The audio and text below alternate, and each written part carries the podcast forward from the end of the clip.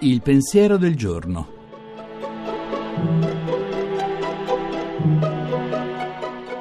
In studio Nicoletta Tiliakos, giornalista.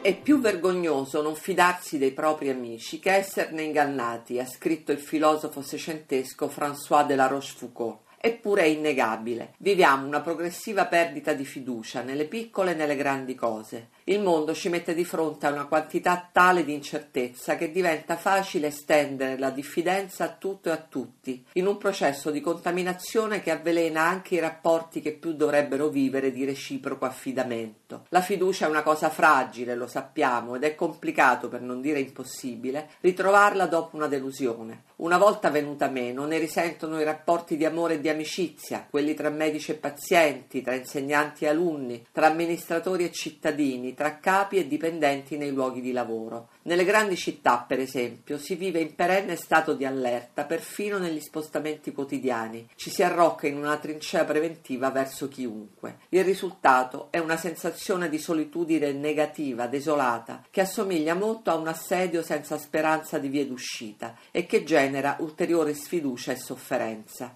Non dovremmo arrenderci a tutto questo, anche se è vero che si vive in un mondo difficile, dove le insidie appaiono più numerose delle sicurezze. Dovremmo invece reimparare a guardare senza pregiudizi e senza paura gli altri che la vita mette sul nostro cammino, perché è solo la fiducia che può generare altra fiducia. Ricordiamo ciò che un altro grande saggio vissuto nel Seicento, Michel de Montaigne, diceva con la sua proverbiale e profonda semplicità. La nostra fiducia nella bontà degli altri è ottima legittima testimonianza della nostra stessa bontà.